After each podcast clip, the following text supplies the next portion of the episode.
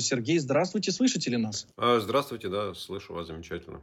Э, спасибо, что присоединились к эфиру. Разумеется, я хочу с вами поговорить об экономике, а вот э, для начала хочу задать такой, ну, возможно, более мировоззренческий вопрос. Э, есть такой историк Камиль Галеев, и вот его мнение в том, что единственное, что вот сейчас волнует россиян, чем можно сделать населению России больно, это если упадут стандарты потребления. Он даже приводит такой пример, что, скажем, ограниченный выбор йогуртов на прилавках, то есть если их станет просто ну, меньше выбора, то есть останется только, не знаю, знаю, ананасовый, или только вишневый, или только, я не знаю, какой, яблочный, да, что это будет э, куда более сильный удар по легитимности Путина, чем массовый голод. И что вот, скажем, убийство украинцев или там россиян их совсем не волнует. А вот если э, стандарты потребления сильно не упадут, то тогда население сделает вывод, что ну, Путин поступил правильно, все делает правильно. Согласитесь ли вы с такой оценкой?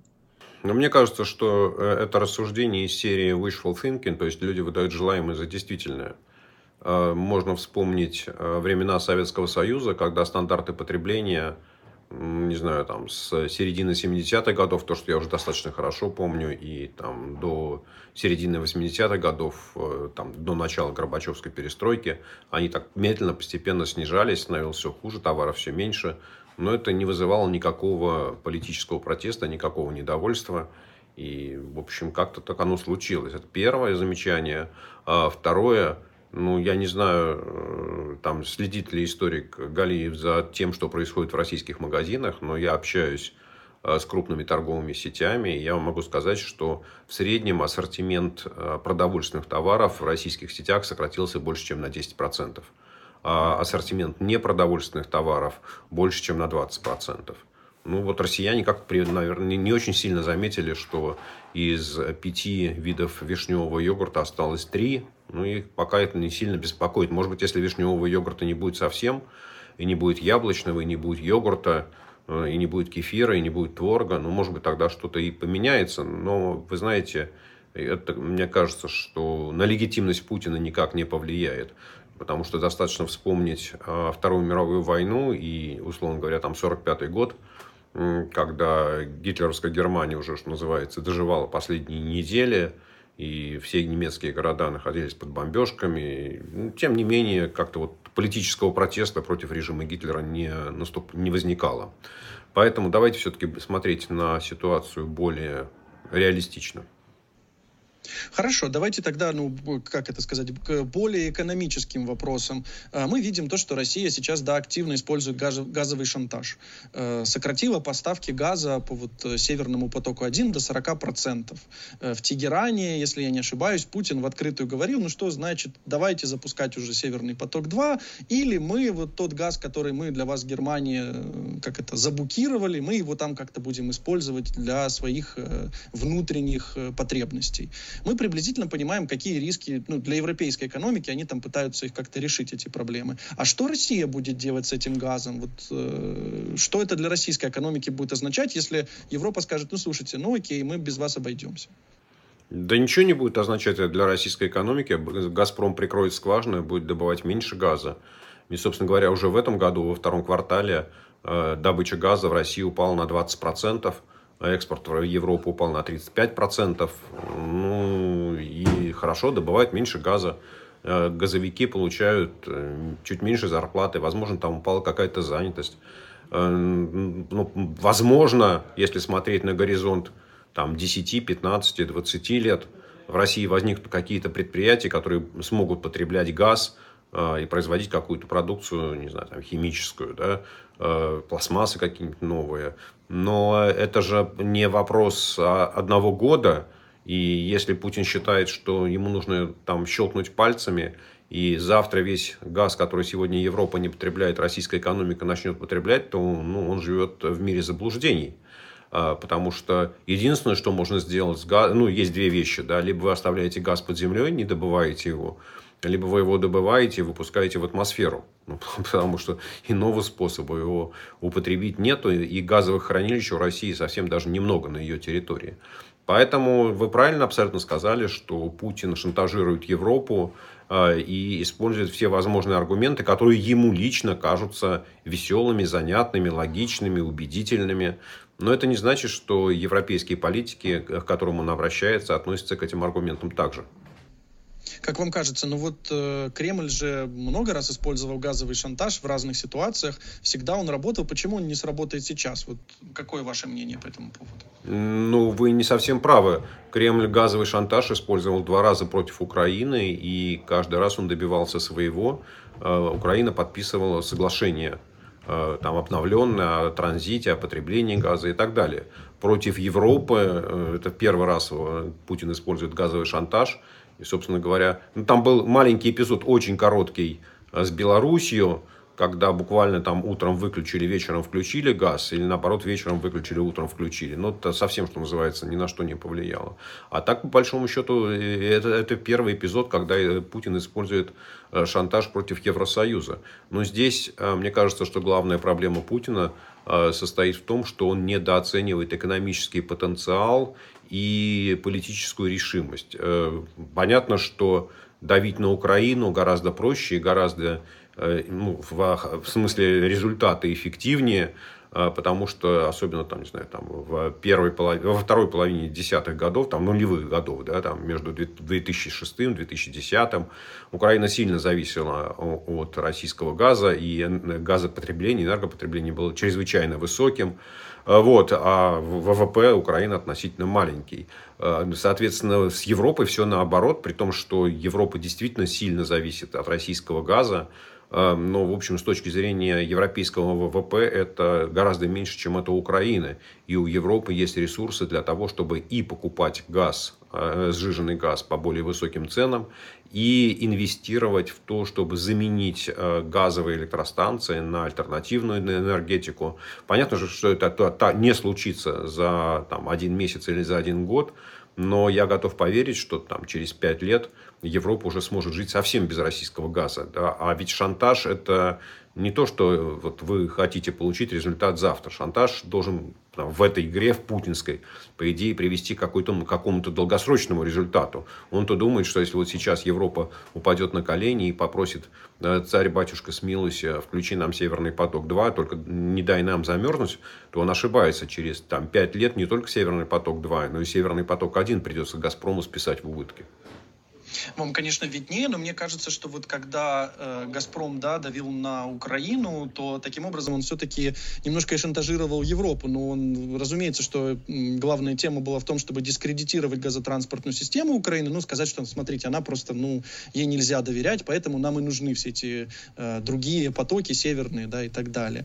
Э, я тогда вот еще хочу что у вас спросить. Я, собственно, у вас прочитал, да, о том, что в июле э, федеральный бюджет российский, он столкнулся, значит, значит, с проблемами серьезными, и что бюджетный дефицит, э, собственно, в июле составил около 900 э, миллиардов рублей, что рекордный показатель с 2011 года.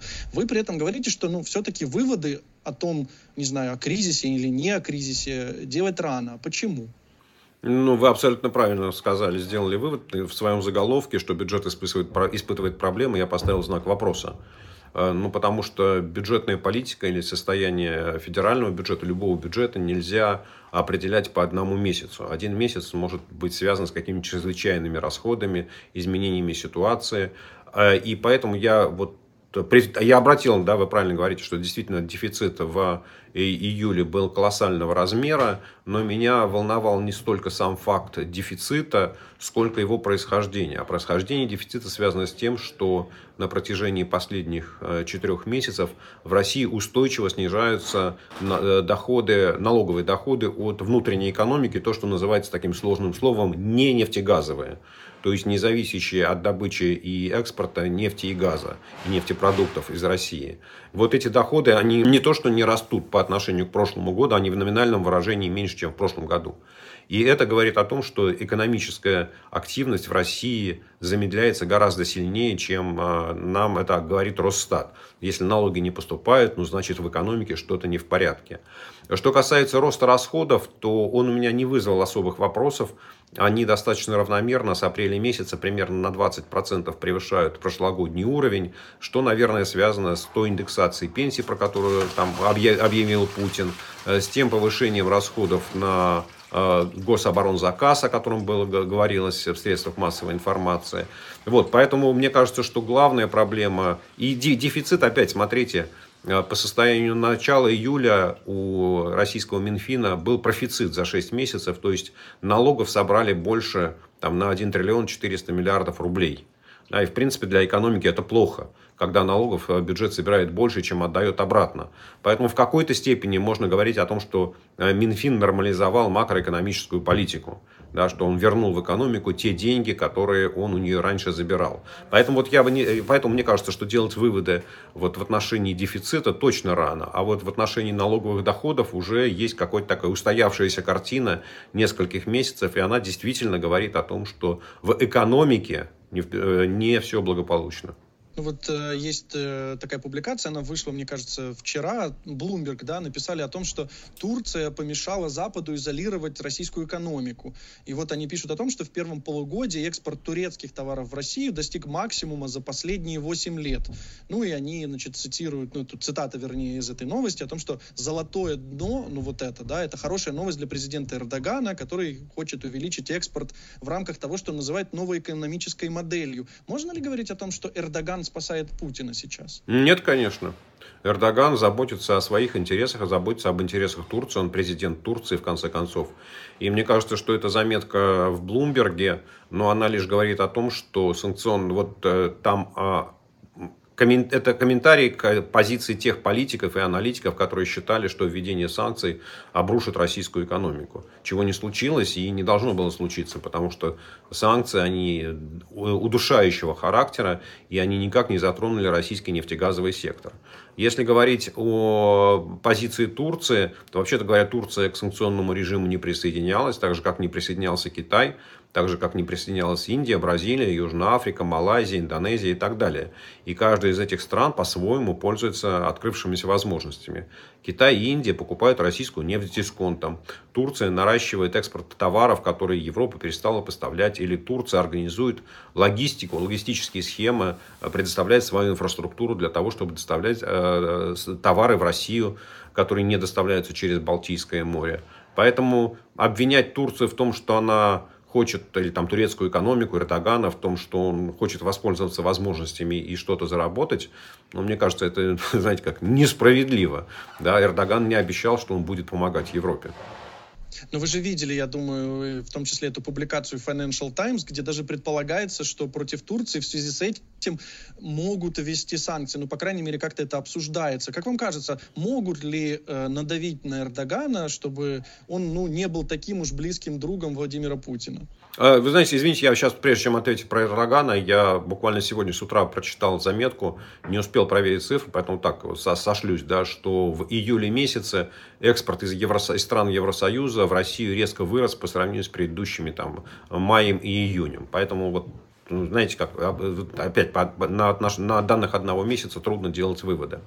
А что касается давления, потенциального давления на Эрдогана, Эм, я не могу исключать, что оно случится, состоится, хотя вот просто так давить на Эрдогана ну, крайне сложно. И мы видели, поможем вспомнить ситуацию нескольких лет назад, э, когда Эрдоган закупил российскую противоракетную систему С-400, Э, да, и Соединенные Штаты Америки требовали от него отказаться, и даже выкинули Турцию из программы F-35.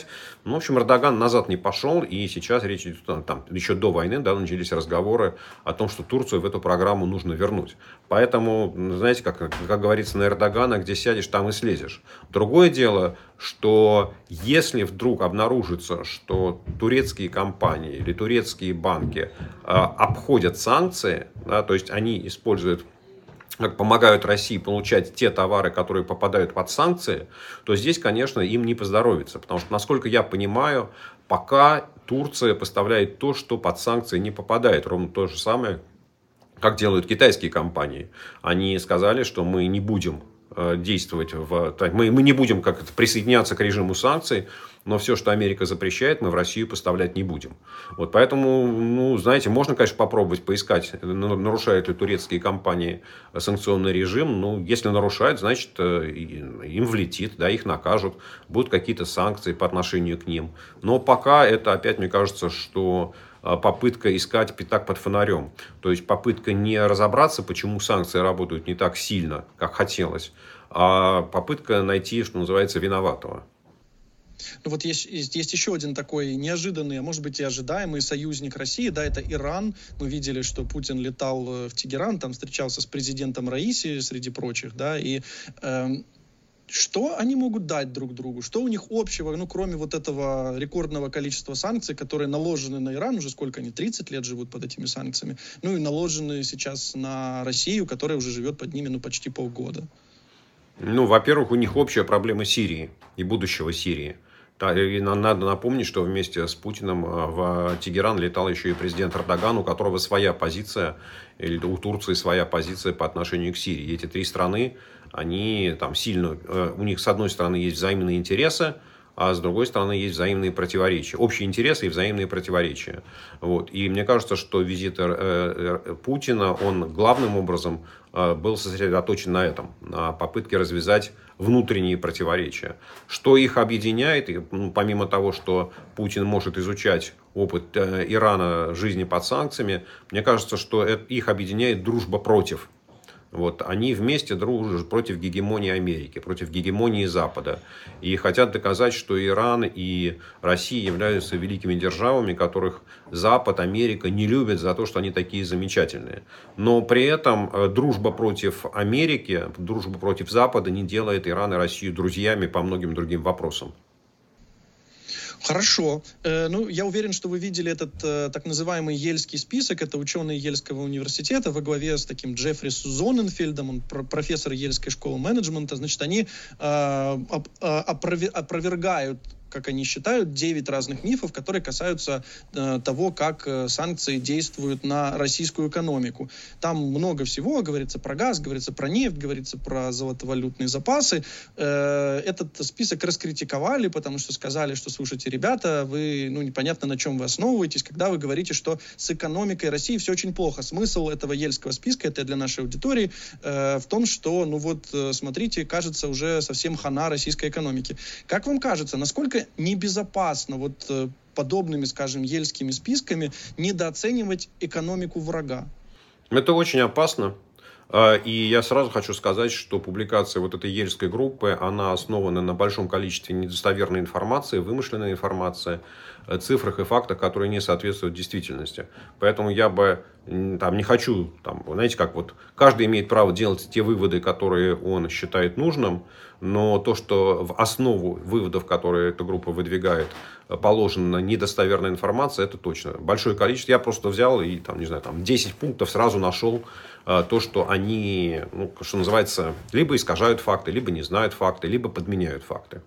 Вот. А что касается темы преуменьшения силы врага, э, ну, вы знаете, к сожалению, должен сказать, что украинские журналисты, украинские политики тоже этим часто как сказать, страдают. Грешат. Грешат, грешат, да, грешат. Потому что, ну, в каждом втором интервью, которое я даю украинским медиа, меня спрашивают, ну, когда же, наконец, российская экономика рухнет? Но ведь уже она находится под таким сильнейшим ударом. Ну, вот, казалось бы, еще там одна соломинка, и хребет путинскому верблюду будет переломан. Вот э, это очень опасная конструкция. Утвер... То есть, вот нет больше политической ошибки, чем считать, что твой противник слабый. Да, вот хуже ничего не бывает. К сожалению, и украинские медиа, и украинские политики считают, что у них слабый, ну или, по крайней мере, на словах публично говорят о том, что противник слабый, и что с каждым днем он слабеет, и что, вот, что называется, еще чуть-чуть, и он упадет на колени и приползет э, в Киев просить э, пощады. Вот это действительно большая политическая ошибка. Хорошо. Вы э, из того, что из тех интервью, которые вы давали, из недавних, я видел э, вашу реплику. Вы говорили о том, что от российской экономики будут постепенно отваливаться кусочки, э, связанные с мировой экономикой, да, вот э, с закупками иностранных комплектующих. И среди прочего, в том числе, у вас же прочитал о том, что э, госкорпорация Ростех, которая отвечает приблизительно за производство 40% э, вооружений для российской армии, что вот сейчас она там, среди прочего, запретила своим сотрудникам уходить в отпуска, э, что это все мотивируется тем, что нужно, ну, гособоронзаказ выполнять, в том смысле, что, ну, нужно же оружие гнать э, в Украину, убивать украинцев. А можно ли сейчас оценить, и это важная очень для нас тема, остаются ли у Ростеха вот этого, да, возможности производить оружие без иностранных комплектующих? Есть, э, как говорится, хороший ответ и хорошая новость и плохая новость. А, хорошая новость состоит в том, что весь спектр вооружений, который есть у российской армии, производить без западных комплектующих невозможно. Плохая новость состоит в том, что для того, чтобы вести войну в том виде, в каком ее ведет Россия, чтобы запускать старые танки, стрелять старыми снарядами, ракетами, а, установками ГРАД и прочее, там э, западных комплектующих э, практически не требуется. И их можно производить Э, что называется, э, используя то, что делается в России. Тем более, что значительная часть того, что будет делаться на заводах Ростеха, это еще и ремонт той техники, которая повреждена во время войны в Украине. А поэтому я вот не стал бы делать вывода о том, что Россия не может больше производить вооружения, которые будут использованы в этой войне. Хорошо. Я тогда последнее, что хотел вас спросить, это немножко не про экономику, хотя и про экономику в том числе. Да, вот мы видим э, ну, достаточное количество людей, которые, ну, разумеется, не то, что достаточное, большое количество людей, э, политиков, э, как это называется, чиновников, которые поддерживают войну, максимально говорят то, что нужно сказать, вот, чтобы их услышал их лидер, да, э, чтобы поддержать Путина и его вторжение в Украину. Э, я точно знаю, что ну, с большинством из них вы даже вот лично знакомы, да, э, можно ли проследить, как произошла эта мутация вот из тех людей, которых вы знали, в тех людей, которых, ну, нет своих мыслей, а только вот правильные реплики, правильные ответы? Да, можно проследить, но нужно хорошо понимать, что эта мутация у кого-то происходила 10 лет, у кого-то 15 лет, у кого-то 20 лет. Ну, просто мутация, она же идет очень медленно, и шаг за шагом человек меняет свою точку зрения. Сначала он делает один маленький шажок, ему кажется, что это правильное решение в тактической ситуации. Потом он делает еще один шажок. Потом ему нужно что-то получить взамен, и он соглашается, что можно еще что-то сделать. И вот так постепенно, постепенно, постепенно человек смещает свою точку зрения, а в конце в концов он в какой-то момент понимает, что если он скажет что-то не то, что говорят все вокруг, то он может вылететь и потерять свое кресло, потерять свою машину, потерять свою дачу, потерять свой доход, да, и вообще лишиться всего, потому что ничего другого он делать не умеет, он умеет только работать в бюрократической системе. Поэтому, да, мутации, они, что называется, их можно прослеживать. Вопрос, что вы не можете сказать, что вот этот человек, да, и там э, эта дама, что там, они, знаете, вот они 23 февраля были одними, а 25 февраля стали другими. Нет, такого, такого не было. У них у всех вот этот процесс изменений внутренних, а, там, исчезновения совести, исчезновения чести, порядочности, адекватности. Это все вопрос растянутый во времени. И поэтому сказать, э, что вот была какая-то точка перелома, что вот до такого-то дня они были одними, а потом стали другими, такого, ну, скорее всего, ни у кого не было. Сергей, спасибо вам большое за этот разговор. Э, до свидания. Спасибо.